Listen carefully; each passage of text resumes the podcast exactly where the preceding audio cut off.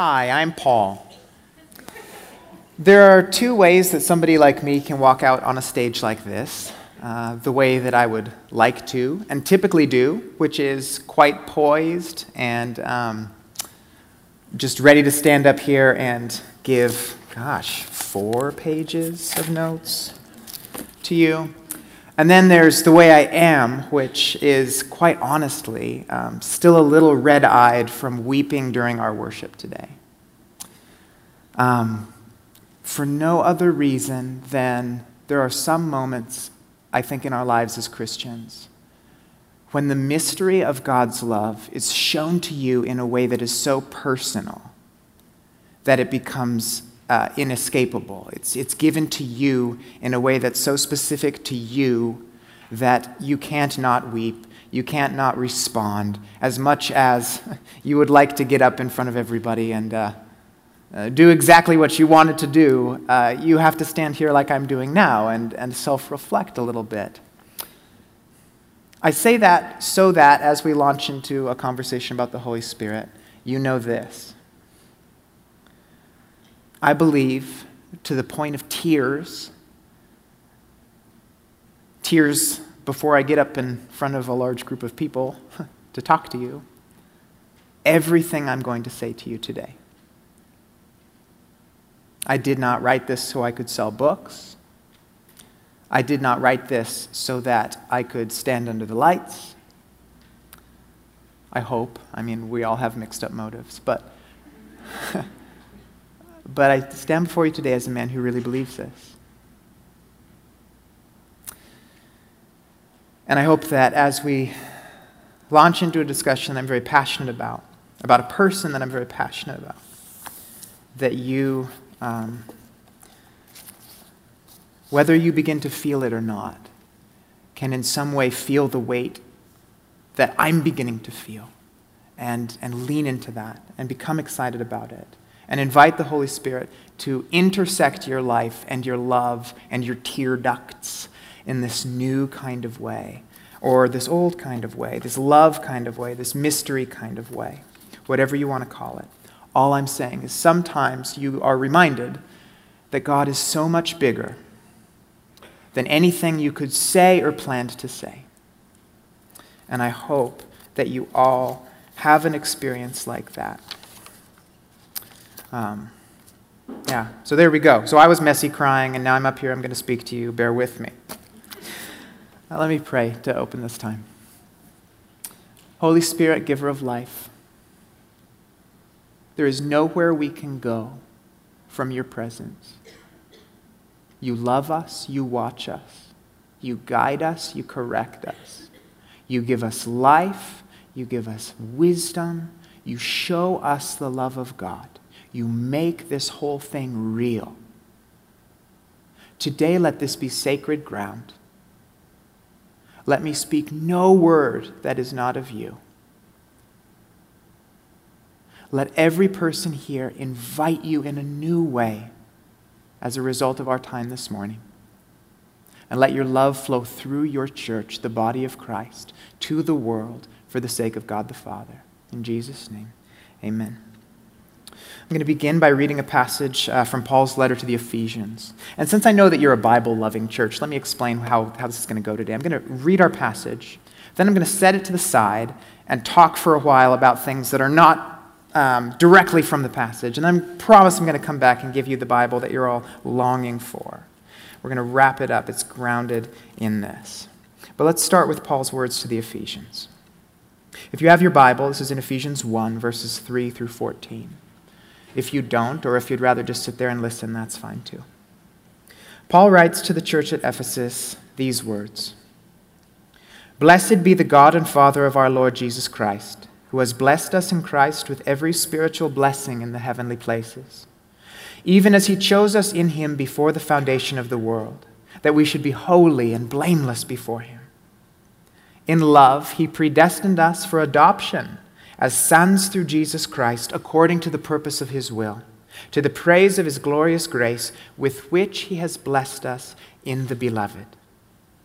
In him we have redemption through his blood the forgiveness of our trespasses according to the riches of his grace, which he lavished upon us in all wisdom and insight, making known to us the mystery of his will according to his purpose, which he set forth in Christ as a plan for the fullness of time, to unite all things in him, things in heaven and things on earth. In him we have obtained an inheritance, having been predestined according to the purpose of him who works all things according to the counsel of his will, so that we who were the first to hope in Christ might be to the praise of his glory. In him, you also, when you heard the word of truth, the gospel of your salvation, and believed in him, were sealed with the promised Holy Spirit who is the guarantee of our inheritance until we acquire possession of it to the praise of his glory. This is the word of the Lord. Thanks be to God. It's so good to be in Bend. My grandparents uh, retired here, and so as a boy uh, in the 90s and the early 2000s, I would come and spend just the most delightful weeks here in the high desert. Uh, they had this uh, little house that backed up to um, they called it the Oregon Trail, but it wasn't the Oregon Trail. It was just a trail in Oregon. But I thought of it as the Oregon Trail. Uh, and it was all full of those lovely little brown lizards that crawl around everywhere and jackrabbits. And I learned the difference between uh, bitter brush and sagebrush and rabbit brush, which is that common knowledge? They seem to think that it was. You guys have three different kinds of sagebrush out here. I don't know if you know it, but each one is more magical than the next. It's like a sagebrushy Willy Wonka factory of, of uh, desert stuff. Uh, so, anyway, all that to say, I love Bend. And a lot of that is because of how much I loved my grandparents, and especially my grandfather, who, in fact, was the first Paul Pastor. I'm the third. There's a Paul Pastor who birthed me, and a Paul Pastor who birthed him. And that Paul Pastor was a Bend Paul Pastor. Um, I was very close to my grandfather. There are certain family relationships you have that are more, um, more than just a, a grandpa grandson thing, but it's a friend thing. Like, we were friends even though he was in his 70s and I was in my 10s, you know. I would hike together and laugh together and draw together and watch old movies together. It was great. Uh, he called me from his deathbed uh, when we were, my wife and I lived for two years in Chicago. And um, I couldn't be with him at the time of his passing, but he gave me a phone call. And there's something very weighty about knowing that you're having not just a last conversation, but the last conversation with somebody that you dearly love. And so we spoke, and um, I was another. I'm really not that much of a crier, but again, I was messy crying uh, on that day too, and um, making it through this phone call uh, with my grandfather, who we called Gum. And um, his last words to me were fascinating. This was a man who had fought for three years with General Patton. He was a full blood Hungarian, the son of first generation immigrants, grown up in profound poverty, had earned a doctorate, founded a program at Cal State Fullerton, was truly a remarkable man in every sense of the word and the kind of person who always has the right thing to say for every situation, including, apparently, his own death. his last words to me were Paul, never be afraid to play second base.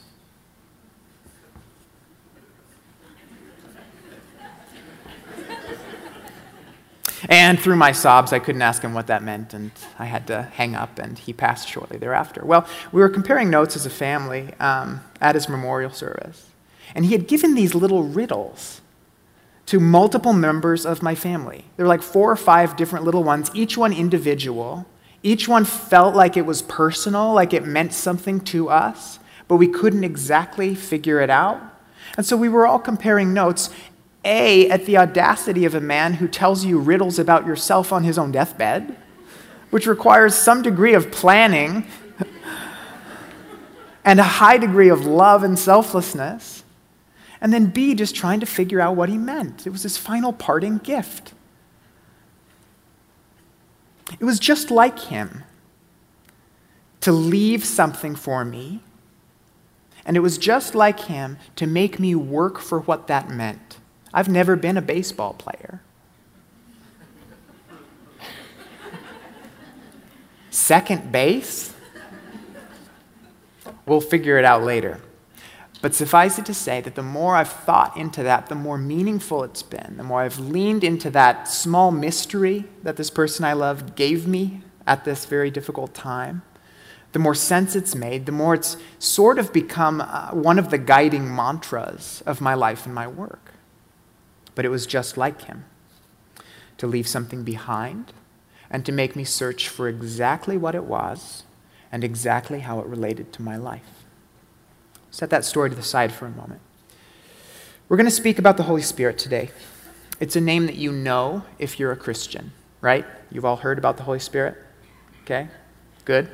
You can be a little more enthusiastic. You've heard about the Holy Spirit, right? he's filled you, He's in you, He's present. Yes, amen. It's a name you know. You were baptized into it. It's a name that is woven through our prayers, through 2,000 years of Christian creeds and theology and history. It's in our songs. Sang about him this very morning. It's a name for one of the persons of the Godhead, right? Father, Son, and Holy Spirit. We Christians love our paradoxes, don't we? The three in one and the one in three. We're terrible at math, but we're great at mystery. He's three, and he's one, and he's three. But the truth is that in Christian conversation and life, we give a tremendous amount of attention to the first two persons of that Trinity, don't we? And the Spirit, the attention we give to the Spirit, varies so widely depending on where we are encountering Him. There are some churches that really work hard to turn the Trinity into the Father, Son, and Holy Scriptures. Right? And there are some churches that are more like Father, Son, and Holy Spirit. And even as we bring up this conversation, there's misunderstandings that are in this room, there's anxiety that's in this room. Some of you have had bad experiences with people who have said really harmful things, like, if you're not speaking in tongues, you don't have God in you. That's wrong. We'll settle that right now. That's wrong. But the hurt remains, even if you know in your mind that that's not true. It's a name that carries with it a lot of confusion. It's a name that carries with it a kind of theological fog, a mystery, as it were. Now, there are two kinds of mysteries. There are mysteries like the kind Sherlock Holmes solves. The dead body is inside the locked room. How did it get there? Those are, I like to call those closed mysteries. Because the more you find out about them, the less mysterious they actually are. Until by the end of the story, it all makes sense, right? And then there are open mysteries mysteries like birth or like the love of a parent for their child, or like astronomy, where the facts are fairly simple. But the more you find out about it, the more you know it, the more it encompasses your life, it begins to haunt you. In a holy way, it begins to unsettle you, to become part of you, to make you do things like weep in the front row when you've got to get up in front of a bunch of people and speak. messes you up, it gets to you. And the Spirit is that type of mystery, an open mystery. As we live into the Spirit's life, as we encounter God the Holy Spirit more, we can know the theology, know the doctrine.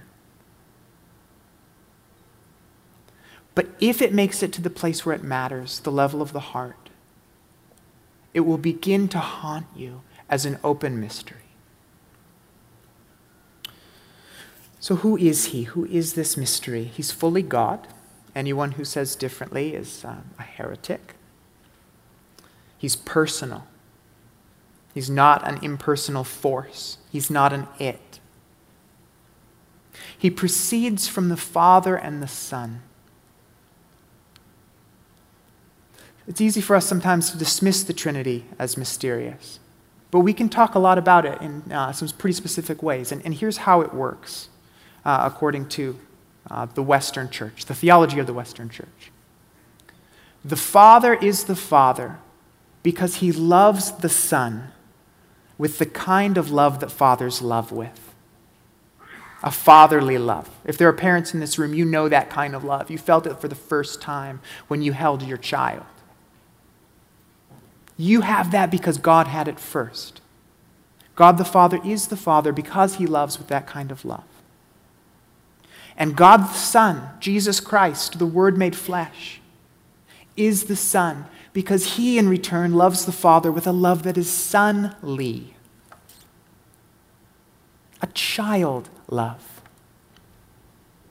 That distinction of love sets them apart. And the love between them, I'm not making this up, this is our doctrine, itself proceeds from the Father and the Son as a divine person, a person of love, the Holy Spirit. He proceeds from the Father and the Son as the very breath of love.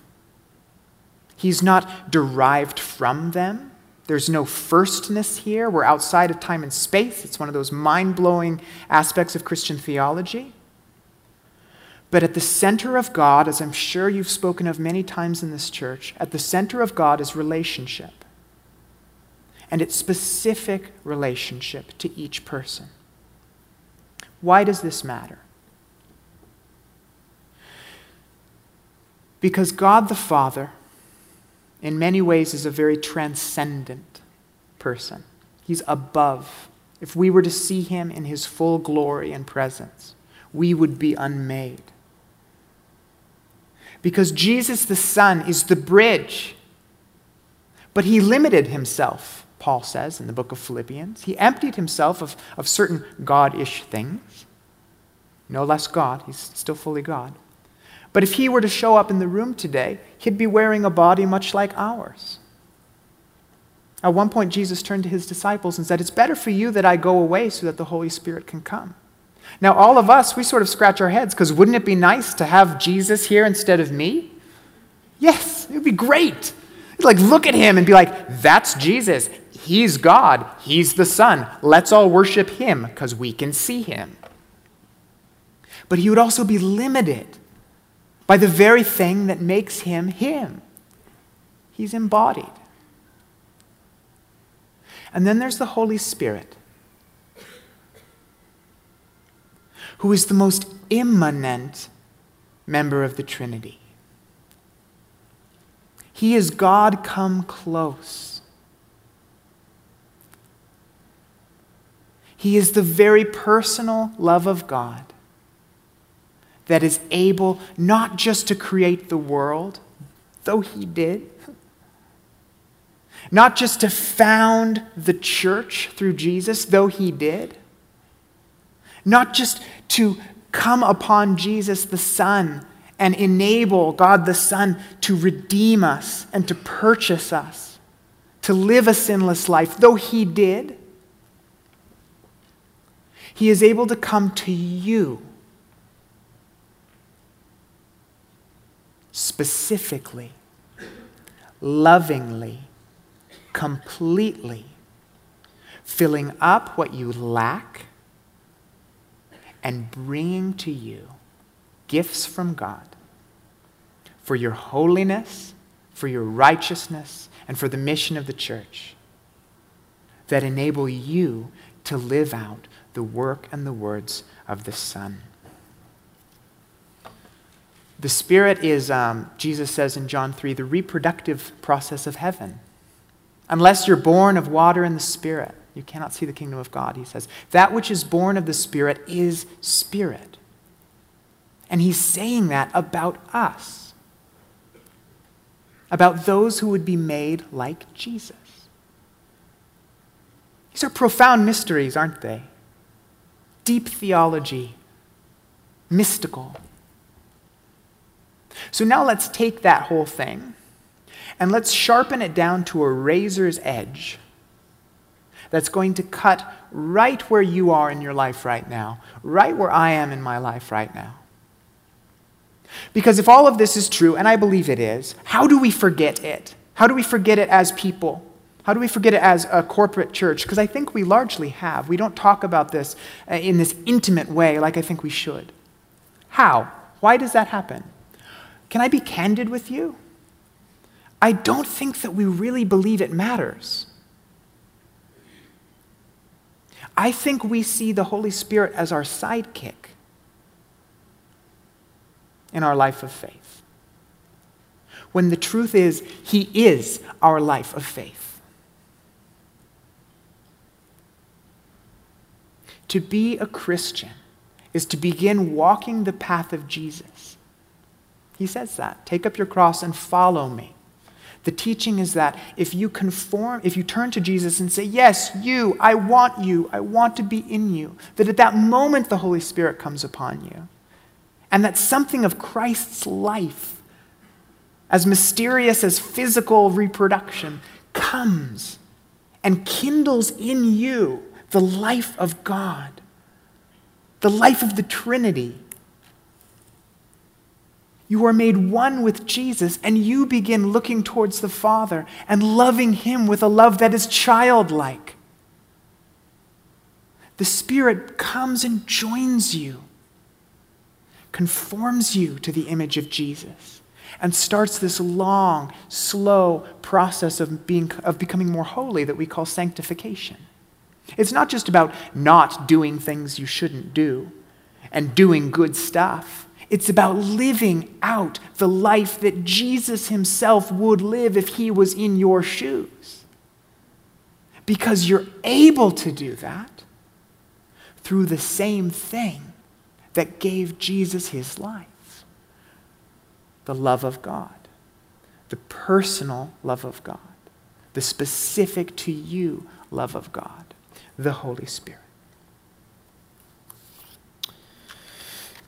Oh, we are blasting through my time.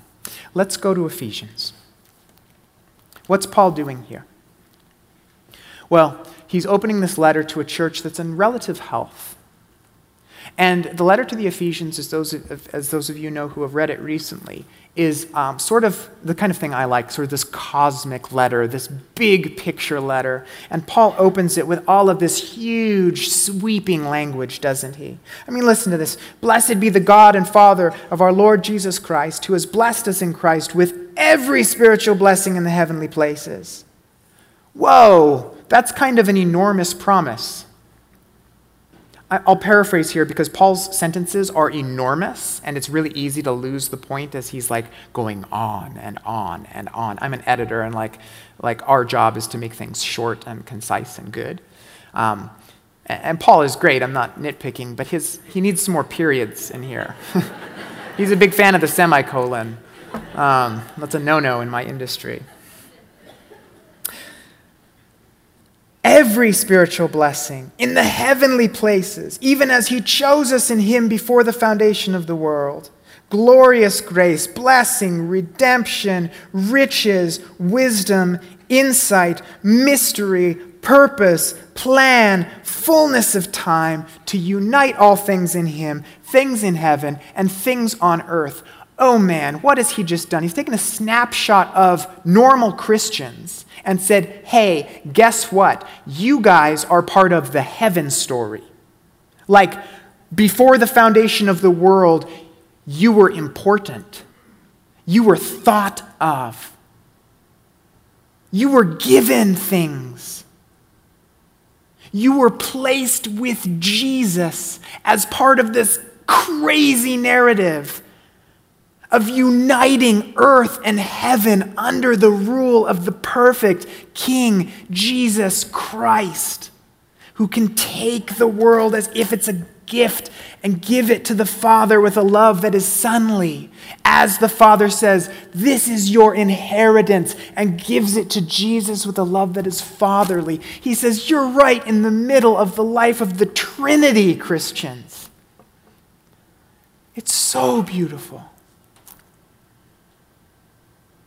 But then note this, note where he goes. He says, In him we have obtained an inheritance. Wonderful. Sounds big. Having been predestined. Wonderful, wonderful. Cutting down to verse 13, in him you also, when you heard the word of truth, the gospel of your salvation, and believed, were sealed with the promised Holy Spirit. Okay, so the whole Trinity's here. And now you're sealed with the Spirit. Wonderful. Who is the guarantee, my translation says, of our inheritance. And Paul lets another shoe drop here, a really interesting shoe. My book says uh, guarantee. Some of, some of yours say uh, pledge, promise, down payment, um, earnest money, like you'd put down for a house. Those of you who uh, are realtors know that. The Greek word here is arrabon, um, not Cinnabon, arrabon, although it's still sweet. And it is a, a uh, and it's a banking word. It's a get a loan kind of word, a escrow word. It means down payment. That's what it means. A pledge. Like when you're doing a really big transaction and you're not giving it all down at once, but you say, here's this. This is a value, collateral, as it were. This is showing that I'm earnest. This is showing that this is real. This is for you. And Paul says that at the moment of your conversion, God sealed you with the Spirit for the purpose of you having that guarantee. Cosmic vision itty bitty banking word. It's a really odd juxtaposition. It's a really odd choice of words. But it's perfect. Do you know why? Because of what it implies. We haven't received the inheritance yet. God knew how hard it would be to believe it.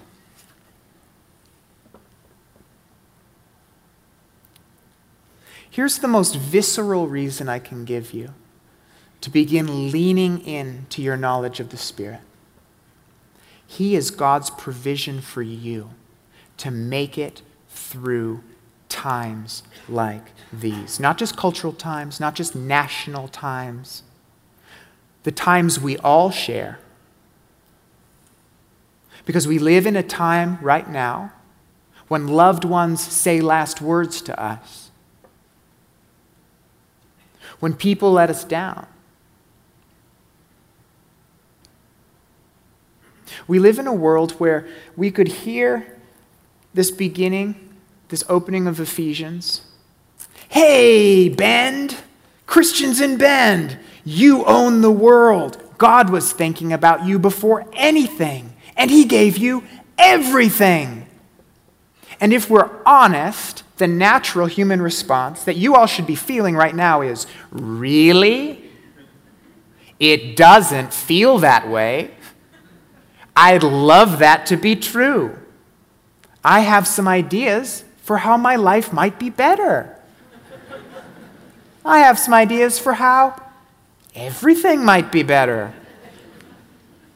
I'd love to be inheriting this mess and making it better. And you know what you're given as proof, as earnest money? The Spirit. Okay, now here at this point you're thinking, well, what if I've never felt the Spirit? What does this mean? I'm going to bring it all down to a razor point right now. Has there ever been a time in your life where you loved beyond your human ability to love? Where you had joy beyond your human ability for joy? where you forgave someone you should not have forgiven, where God gave you discernment that was beyond your own wisdom or insight. Has there ever been a time when God met your need with something that both came from inside you and outside you at the same time? If you're a believer, I vouchsafe to guarantee that there has been such a time. And you're probably thinking about it right now. That functions much like the riddle my grandfather gave me. A gift that is so quiet you can almost ignore it, but that is personal and meaningful. And because it co- comes from God and not my grandpa, Gum, it carries tremendous, tremendous, tremendous power. Because in Paul's letter, we see ourselves twice. We see ourselves as we would like to believe we are conformed to the image of Jesus, being caught up into the life of God Himself part of the cosmic story, the yearning inside each of us that we were made for great things. It's there because we are, because we're already being given great things. But the other shoe drops here too. We see ourselves in the guarantee part, don't we? Because that hasn't happened yet. We still suffer. We still yearn. We still work and fail. We still fight and lose. We still try and sin. We look in the mirror and we say, Really, God? That's the inheritor of the world? You put the life of Christ in, in that? And because God knew that we would be forced to choose between honesty and belief without something more, He provided at the moment Christ bought you for your faith. So if you're sitting here today, I want you to ponder what this means for you. I want you both to see yourself as God sees you. As one with Jesus through the Holy Spirit. As somebody he thought of before the foundation of the world.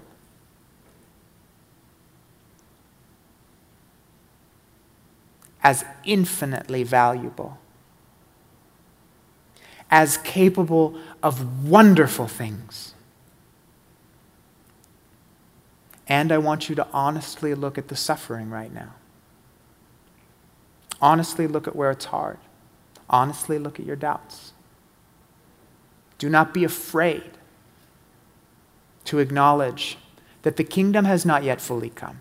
It has begun, it is not fully here. That the life of Jesus has begun to sprout in each one of us and in all of us as the body. That though the Spirit has come down, conforming us to the Son, gifting us with all that we need for life and godliness, there's a gap that remains. And I want you to consider in what way, specifically, has the Spirit been that guarantee for you?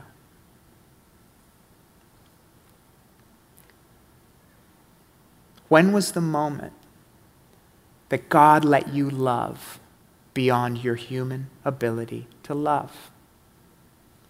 What was the moment that should have destroyed you, and yet you looked about and you said, I feel some sort of peace right now, some sort of joy right now? It could be big, it could be very, very small. But any place you begin to see that gap, you begin to see the Spirit, and you begin to encounter Him as exactly what you need for that time. This time, between the times. While we, who in Jesus will inherit all things, await Him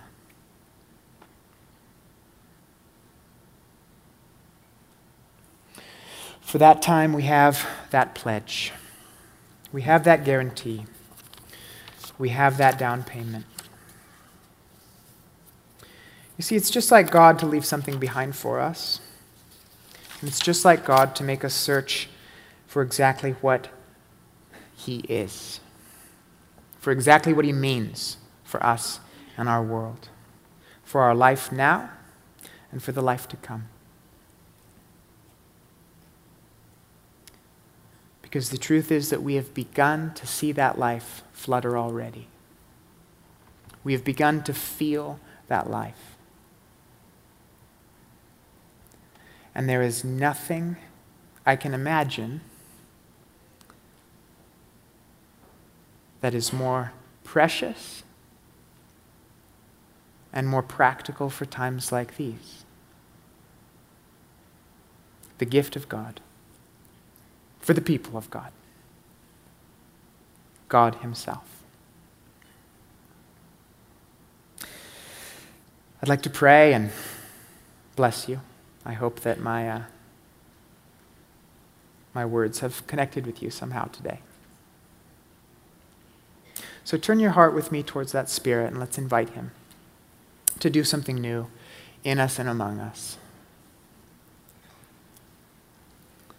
Lord, thank you. Thank you for the holy foolishness that you have brought among us.